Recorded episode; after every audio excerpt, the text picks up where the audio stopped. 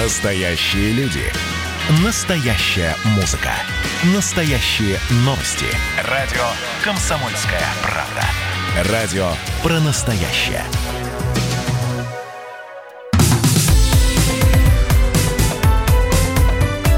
Как дела, Россия? Ватсап-страна! Друзья, мы продолжаем прямой эфир на радио «Комсомольская правда». Еще один час обзора новостей, э, интересных случаев, то, что происходит в России сейчас, что обсуждает страна. Все это в комментариях экспертов с вашим непосредственным участием. Спасибо, что присылаете свои сообщения. Э, это действительно важно, ценно и э, благодарим за то, что высказываете свои мнения. 8 800 200 ровно 9702 – это телефон прямого эфира. И ваши сообщения мы также принимаем в текстовом и звуковом звуковом формате. Мы ждем ваших голосовых сообщений. Записывайте в WhatsApp и других мессенджерах мнения, вопросы, наблюдения. Всем вашим аудиопосланиям найдется место в нашем эфире. Телефон 8 967 200 ровно 9702. В Кремле прокомментировали задержание 33 человек, граждан России и, Белору... э, России и Украины в Беларуси. Пресс-секретарь Дмитрий Песков заявил, что в Москве пока нет полной информации о случившемся. Пока мы можем констатировать следующее. Мы знаем, что 33 российских гражданина были задержаны вчера в Беларуси. 200 находятся еще в розыске. Отсутствует какая-либо информация о каких-либо противоправных действиях россиян, которые могли бы стать причиной для задержания. Сегодня наш посол общается с МИДом и с коллегами э, в Минске. Рассчитываем, что в результате этого общения, а также по каналам общения между специальными службами, мы получим исчерпывающую информацию о том, что произошло. Безусловно, мы рассчитываем рассчитываем на то, что все права задержанных российских граждан будут соблюдаться в полной мере. Можно также добавить, что, конечно, уже появились инсинуации о том, что это какие-то организации из России посылают, дескать, кого-то, чтобы дестабилизировать обстановку в Беларуси. Конечно, это ничто, кроме инсинуаций. Россия и Беларусь – это союзное государство, это союзники, ближайшие партнеры, поэтому, конечно, об этом не может быть и речи. Но, безусловно, этот инцидент с содержанием россиян подлежит прояснению. Мы надеемся, что мы получим информацию, которая поможет разобраться.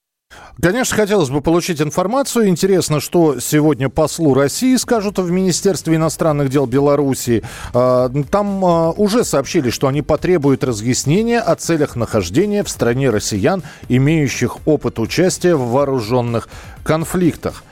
Ну, опять же, довольно странная формулировка. Ну, представьте себе, три человека, за, за плечами которых контрактная служба в армии в российской в 90-х годах и прохождение горячих точек в виде э, двух чеченских войн.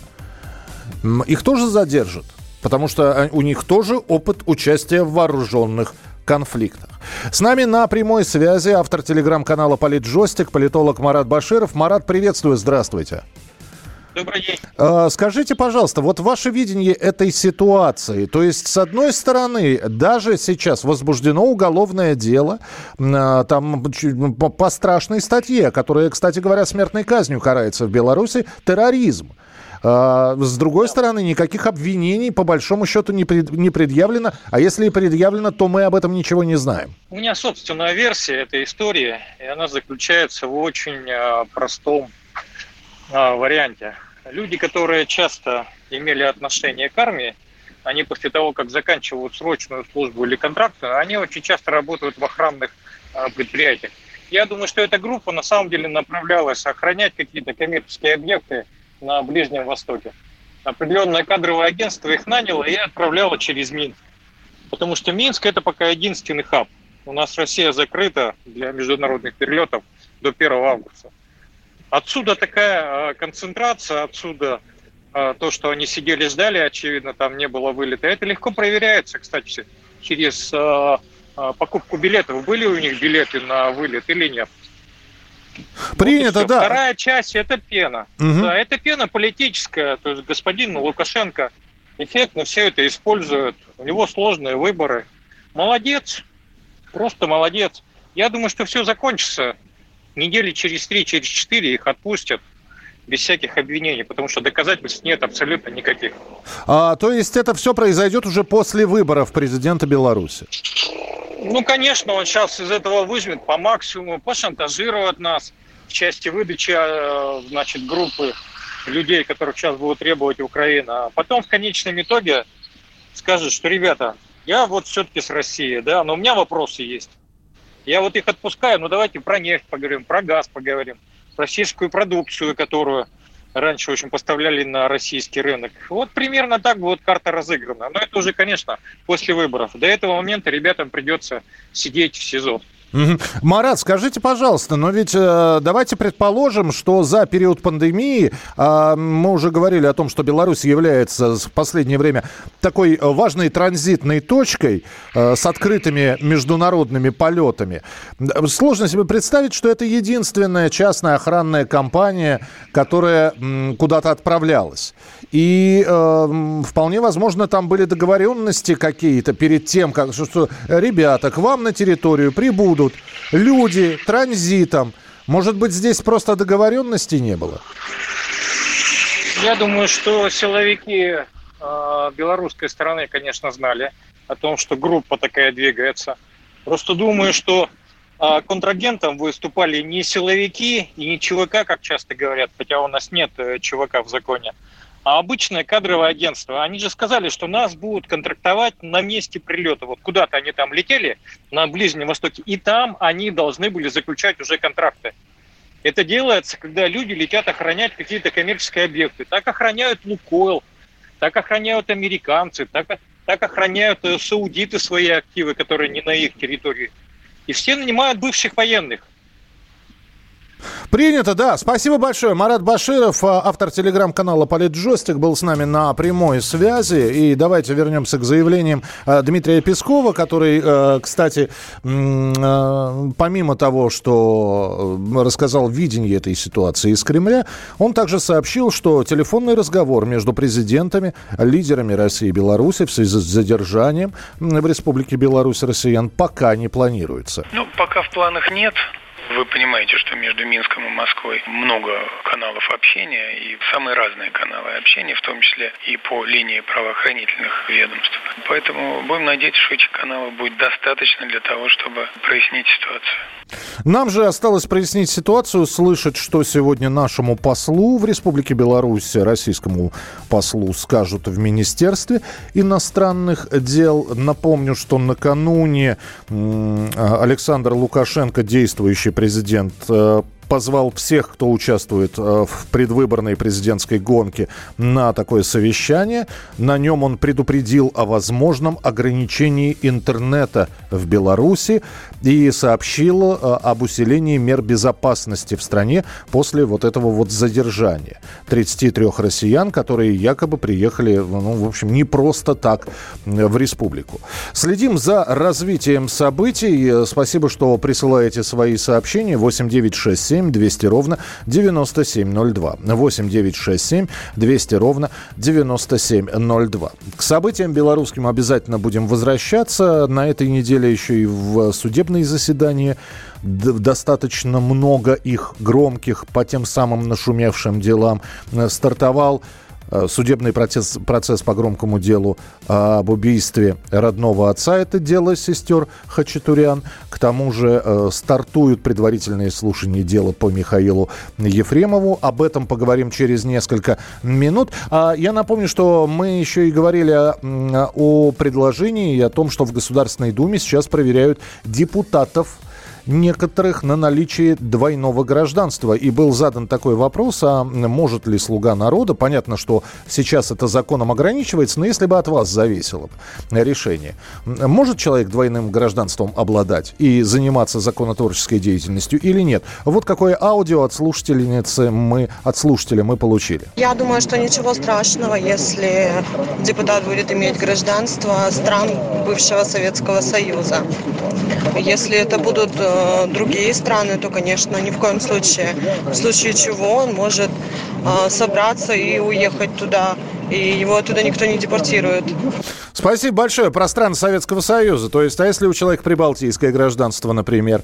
Э, спасибо, что присылаете свои сообщения. 8967 200 ровно 9702. Продолжим через несколько минут. Понятных снов тебе, сестричка, и амурную глазу ресничка ответ? Остались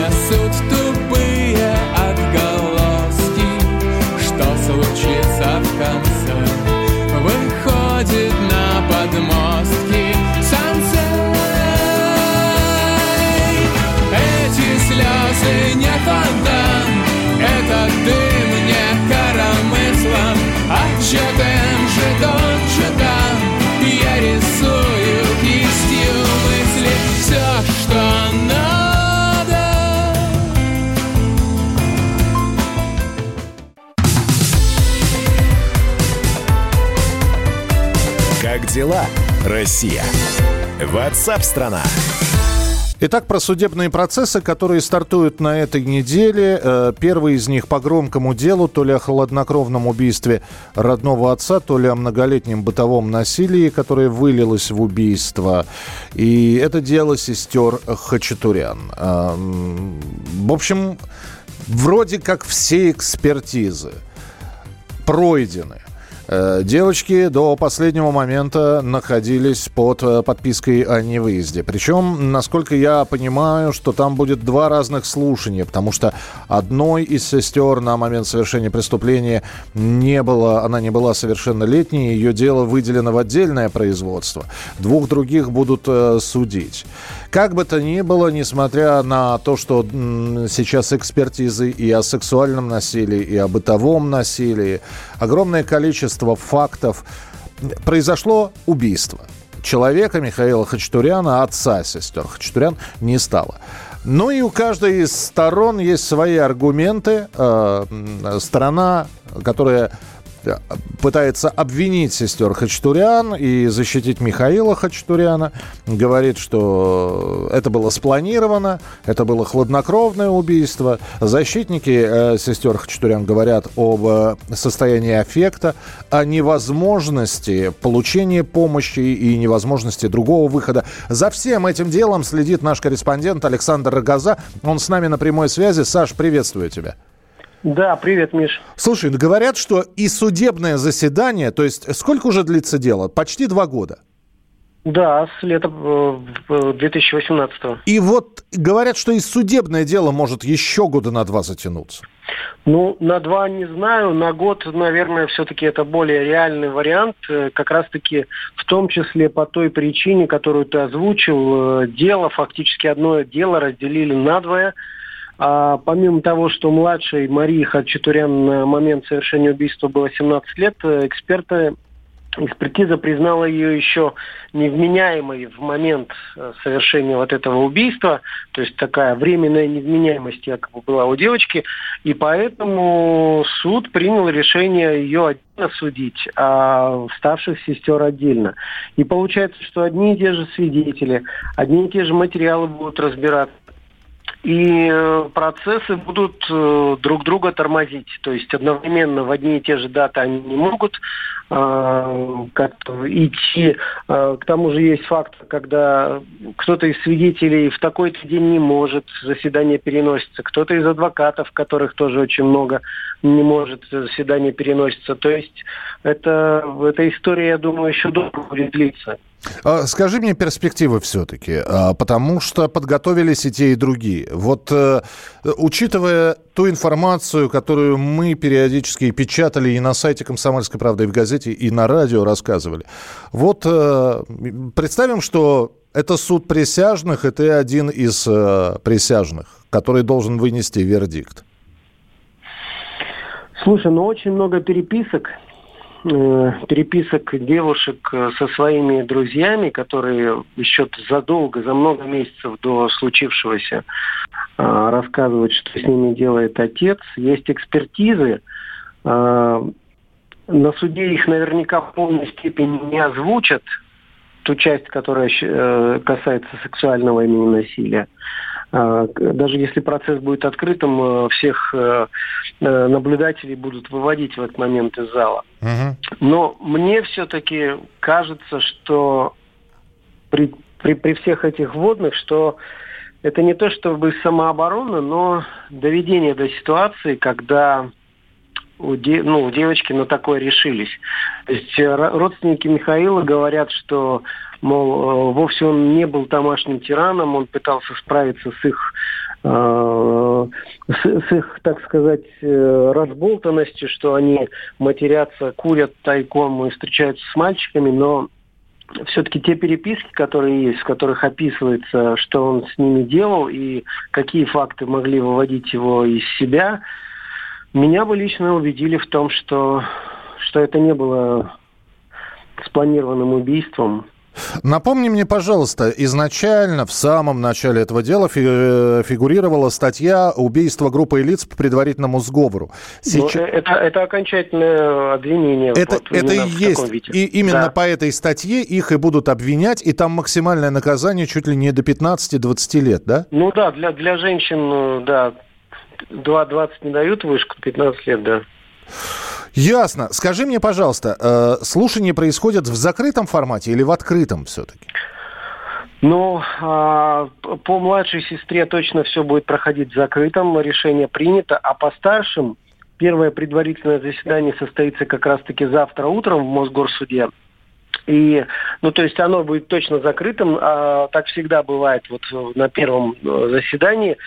Судья знакомится, так сказать, с участниками процесса, разбирает ходатайство и уже на нем э, принимает решение допускать людей, э, слушателей, журналистов на судебные процессы или нет. Но вот я общался с адвокатом Ангелины Хачатурян, это средняя сестра, они э, будут настаивать на том, чтобы процесс сделали открытым, но вот на те, в те моменты, когда будут озвучиваться какие-то документы ну, интимного характера, они просят э, выводить публику. Но судья э, все-таки будет самостоятельно принимать решение, если вдруг э, ей покажется, что публике незачем это знать. Она может и закрыть э, этот процесс, но, на мой взгляд, все-таки этот процесс должен быть максимально открытым, потому что очень много нюансов, очень много сомнений у людей. И если они закроют, мне кажется, общественное мнение будет что-то подозревать, скажем так. Саш, еще один вопрос, который, ну, просто назревает. Я не знаю, знаешь ли ты э, и сможешь ли найти на него ответ.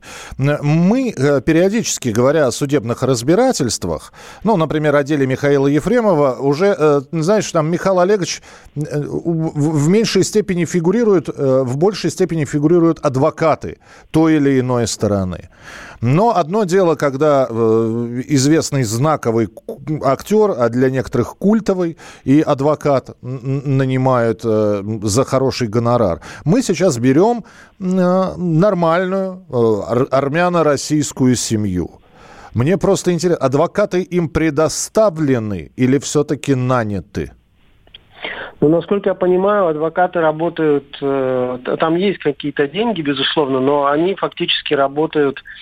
Э, ну, э, одна сестер, например, э, защищает известная правозащитница Мария Давтян, которая работает именно по бытовому насилию. И, насколько я знаю, она все-таки для нее это некая такая общественная деятельность. Угу. Она работала в том числе и с Маргаритой Грачевой, ну вот эта девушка, которой муж отрубил руки. А, и, как я уже сказал, деньги какие-то минимальные там есть, но вот для людей, которые занимаются проблемами бытового насилия в России, это это, это как бы ну, принцип, принципиальная такая история. Да. Хорошо, Саш, тогда будем наблюдать. Э, также я напомню, что сегодня должна состояться вторая попытка провести предварительное слушание по делу актера Михаила Ефремова. Мы говорили о том, что господин Пашаев, адвокат Еф... Михаила Ефремова, просил перенести эти слушания, дескать, и он, и его помощник в командировке находятся. Посмотрим, как там будут происходить события, и будем держать вас в курсе. Александр Рогоза был на прямой связи с нами, корреспондент комсомольского «Комсомольской правды». Продолжим через несколько минут.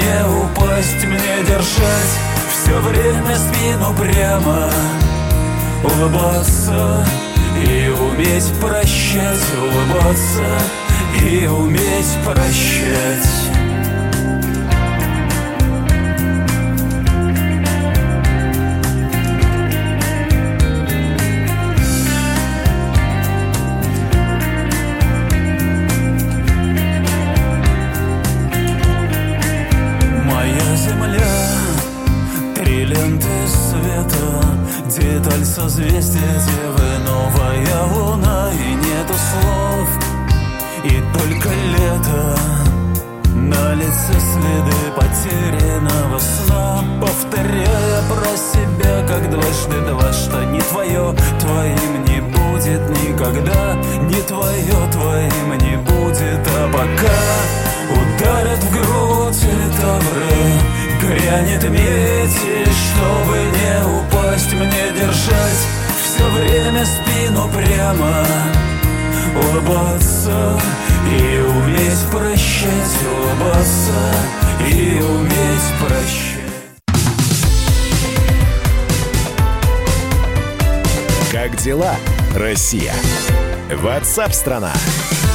Программа WhatsApp страна. Чем живет Россия, о чем говорит страна, потихонечку подходит к своему завершению. О погоде мы уже сегодня поговорили, поэтому говорить э, фразу сакраментальную и в завершении выпуска о погоде я не буду. Я скажу и в завершении о спорте. О спорте, который связан с политикой и вполне возможно с перспективой уголовных дел. Депутат Госдумы, член Комитета по экологии и охране окружающей среды Александр Василенко направил письмо генеральному прокурору. В нем он просит изучить возможные случаи коррупции в российском футболе.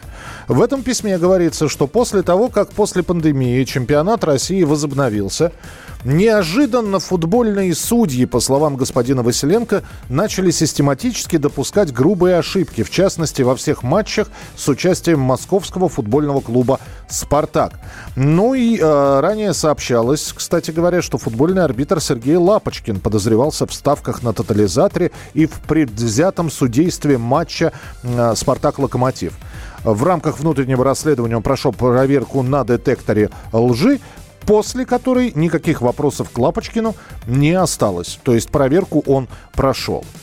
Э, а «Спартак» тем временем на седьмом месте в чемпионате России. Вот так он завершил этот сезон. На прямой связи футбольный эксперт Евгений Ловчев. Евгений Серафимович, здравствуйте.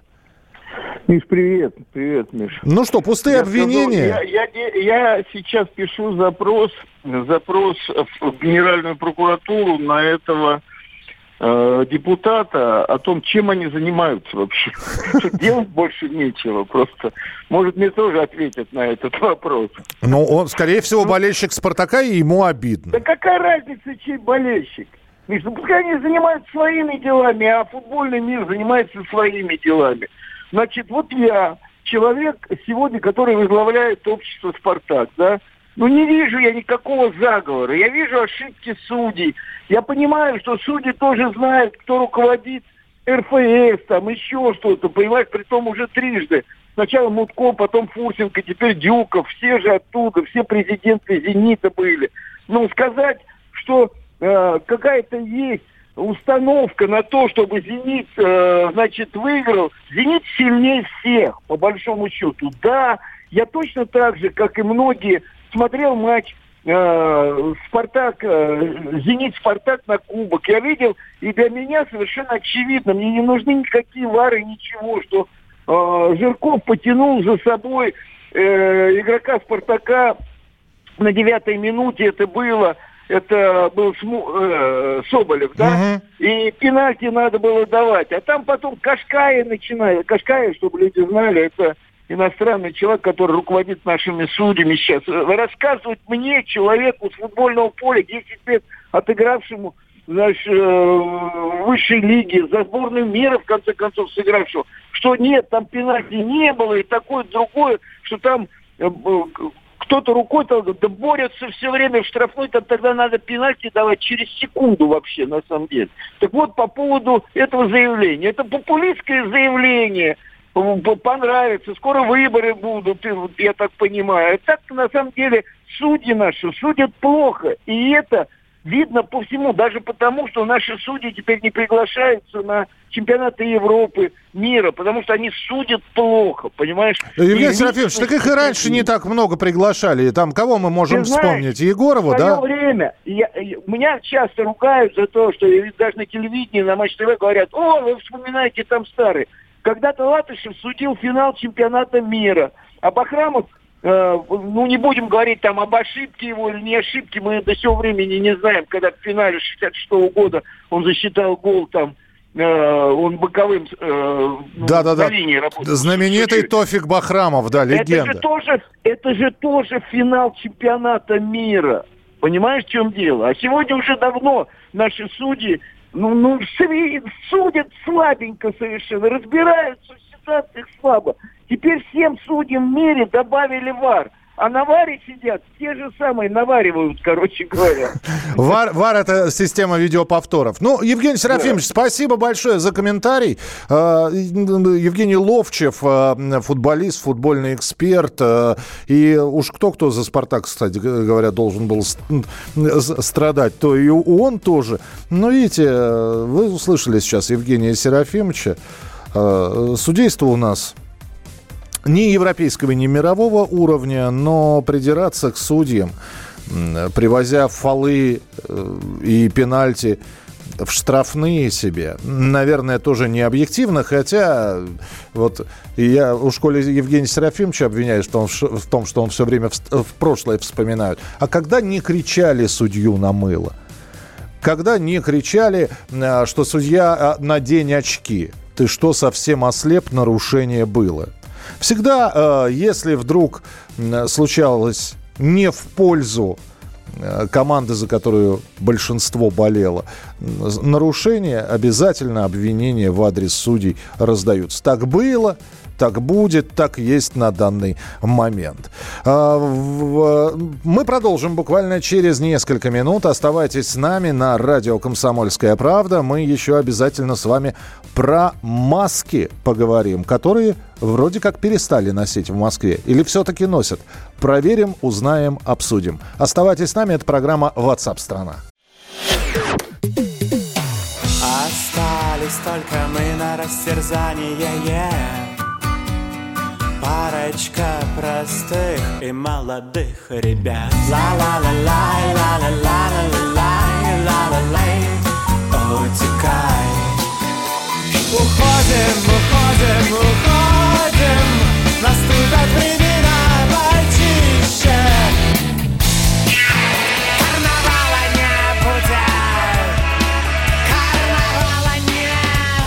«Комсомольская правда».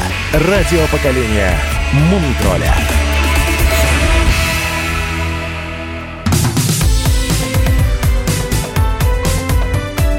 Как дела, Россия? Ватсап-страна!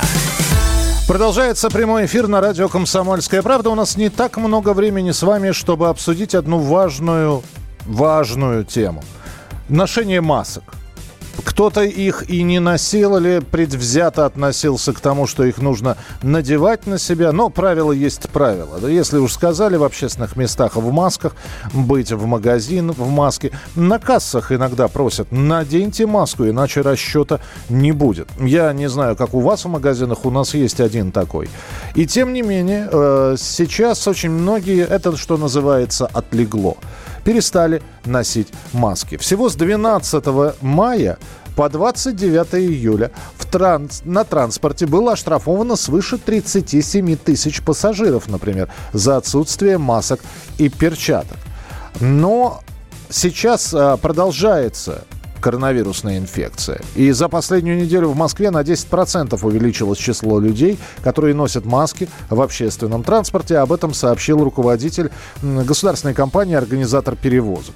Отмечается, что проверки, есть у человека маска или нет, проводятся выборочно в вестибюлях и в вагонах метро, а также во всем наземном транспорте. Итак, я сейчас сакцентирую внимание на то, что оштрафа- штрафуют пассажиров. Я не знаю, как у вас в городе. Вы можете написать, у вас не так много времени, 4 минуты для того, чтобы прислать свое сообщение. Попадаются ли до сих пор люди в масках? Или наоборот, в масках ходят все, а изредка попадаются те люди, у которых масок на лице нет? На прямой связи адвокат Матвей Дзен. Матвей, здравствуйте. Добрый день, здравствуйте. Ко мне могут подойти, если я нахожусь в общественном транспорте без маски, и сразу же потребовать штраф или все-таки потребовать, чтобы я маску надел? Ну, э, теоретически можно потребовать э, с вас сразу штраф, э, если зафиксировали должностные лица, что вы находились в общественном транспорте без маски. Но на практике у них такие указания сейчас действуют, что они сначала просят надеть эту маску, и только в том случае, если человек отказывается это сделать, у него нет маски, э, то только в этом случае к нему уже применяется э, мера воздействия в виде штрафа. Э, Это справедливо? Я могу этот штраф каким-то образом опровергнуть, в общем, не платить? Ну, когда, когда это подобного рода законодательство вводилось, это апрель-май этого года, э, многие юристы говорили, что это все незаконно, мы все с, лег- с легкостью все обжалуем. Однако ВОЗ и ныне там, э, ни один из этих действующих э, нормативных актов не был признан незаконным. Э, Действительно, некоторые штрафы, э, э, естественно, как в общем, как и всегда это по жизни бывает, э, удалось обжаловать, но сам принцип э, обжаловать не удалось. Поэтому сейчас надо исходить из того, что э, пункт 9.4 указа мэра Москвы о введении э, режима повышенной готовности от 5 марта, то есть, собственно, вот этот пункт, который приписывает носить маски с 12 мая, он действует, и за его э, неисполнение, за его нарушение, за отказ носить э, маски и перчатки в общественном транспорте, вы можете быть привлечены к административной ответственности по э, Кодексу административных нарушениях города Москвы. Да, А, Матвей, вы это- знаете, вы знаете, мы тоже буквоеды. Тогда уже, хорошо, я надену маску, но она у меня будет болтаться на одном ухе или спущена на подбородок, потому что в документе никак не регламентируется, каким образом я должен носить медицинскую маску, что она должна закрывать у меня нос и рот. Поэтому маска есть на лице, есть. Все, вопросов нет. Ну, пока, пока это действительно работает, э, работает именно так, то есть, э, поскольку действительно, вы правильно совершенно говорите, что э, многие люди вообще не носят никаких масок, то реально, конечно, сейчас идет контроль только за тем, чтобы человек, ну, хоть как-то носил маску хоть где-то. А уж носит он ее правильно или неправильно, э, закрывает она ему нос, например, э, или не закрывает, вообще пригодна она к использованию в, как средство защиты или непригодна. да, он, конечно, медицинского она или не, не медицинского, сам шил или ну, кош- кошмар. Да, короче, ну, просто. э, ну, надо понимать, что никаких реальных возможностей э, удостовериться в том, что вот э, люди, что миллионы людей, которые пользуются общественным транспортом, каждый из них э, носит именно вот э, предписанное э, э, медициной, наукой с- средства защиты, их нет. Э, э, И здесь мы все-то, как граждане, должны понять, что в этом смысле все упирается в нашу сознательность. А, И принимаем мы на себя добровольно эти ограничения или не принимаем. Максимум, что может сделать э, власть, государство, это вот, э, ну, во-первых, разъяснительная работа, а во-вторых, это, ну, штрафовать людей, которые, ну, их очевидно и объективно нарушают, да, не носят них вообще никакой маски нет. А, Матвей, вот да, и- будучи законопослушными гражданами, я все-таки задам э, такой провокационный слегка вопрос. Ну хорошо, поймали меня, оштрафовали, я отказался заплатить штраф на месте, мне выписали этот штраф. И я его не тороплюсь платить, потому что, ну, бог его знает, а может быть, э, он, во-первых, он сгорит через какое-то время, вот, а может быть и отменят это все. Ну, честно говоря, шансов на то, что он как-то сгорит, довольно мало. То есть, э, э, потому что сейчас система уже цифровая налажена настолько, что ситуации, когда штрафы пропадают, просто как это было, скажем так, в начале 2000-х, 90-х годах, когда человеку выписывали штраф, он уклал себе квитанцию в карман, и в, принципе все, и он забывал про него и никогда не платил, и эта история рассасывалась. Сейчас такое уже бывает крайне редко, в Москве так совсем редко, то есть э, с вас этот штраф э, либо взыщут, э, тем или иным способом, ну, их несколько есть, либо даже в крайнем случае вы, может быть, подвергнуты административному аресту. Принято. Матвей, спасибо большое. Спасибо за комментарий. Адвокат Матвей Дзен. Ну что же, вот так вот ежегодно, ежедневно контролеры, это для тех, кто захочет в Москву приехать, ежедневно контролеры проверяют э, по нескольку десятков э, общественного транспорта, автобусов, троллейбусов, единиц общественного транспорта. Э, За день контроль охватывает более тыс- э, 100 станций метро. Вот. И Ага, и 3800 средств наземного транспорта. Я сказал несколько десятков, а здесь уже несколько тысяч. И есть э, одна интересная история по поводу масок э, в Самаре. Там футбольного болельщика наказали за то, что он не соблюдал масочный режим на стадионе. И господину Мартынову, его Дмитрий зовут, вынесен приговор 18 месяцев, то есть полтора года отлучения от спортивных мероприятий и штраф в 10 тысяч рублей. Э, Мартынов с этим решением суда не согласен. Наказывать болельщика права не имели, уверен его адвокат Павел Паулов. Ну, я считаю, что это вообще неадекватное применение данной статьи, поскольку у нас есть противоречащая ей коллизионная норма, которая подразумевает запрет нахождения на стадионе с частичным или полным скрытием лица. У нас люди получают запрет на посещение стадиона, когда люди находились на стадионе в масках. Сейчас закончится карантин. Как мы с вами будем ходить на футбол, если у кого-то останется фобия? Спасибо, что присылаете свои сообщения. Быстро их прочитаю. У нас в Хабаровске штрафуют только водителей и кондукторов. Пассажирам рекомендуют маску надеть, но если маски нет, то никаких действий не предпринимается. У нас в деревне, если зайдешь в магазин в маске, на тебя смотрят как на чудака.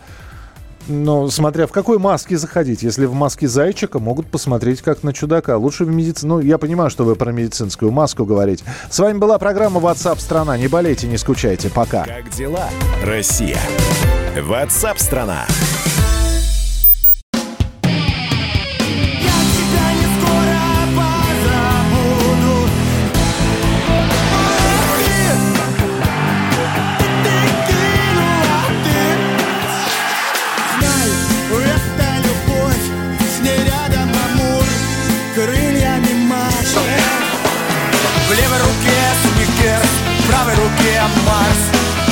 Пиар-менеджер Карл Маркс Капитал Комсомольская правда. Радио поколения Ляписа Трубецкого.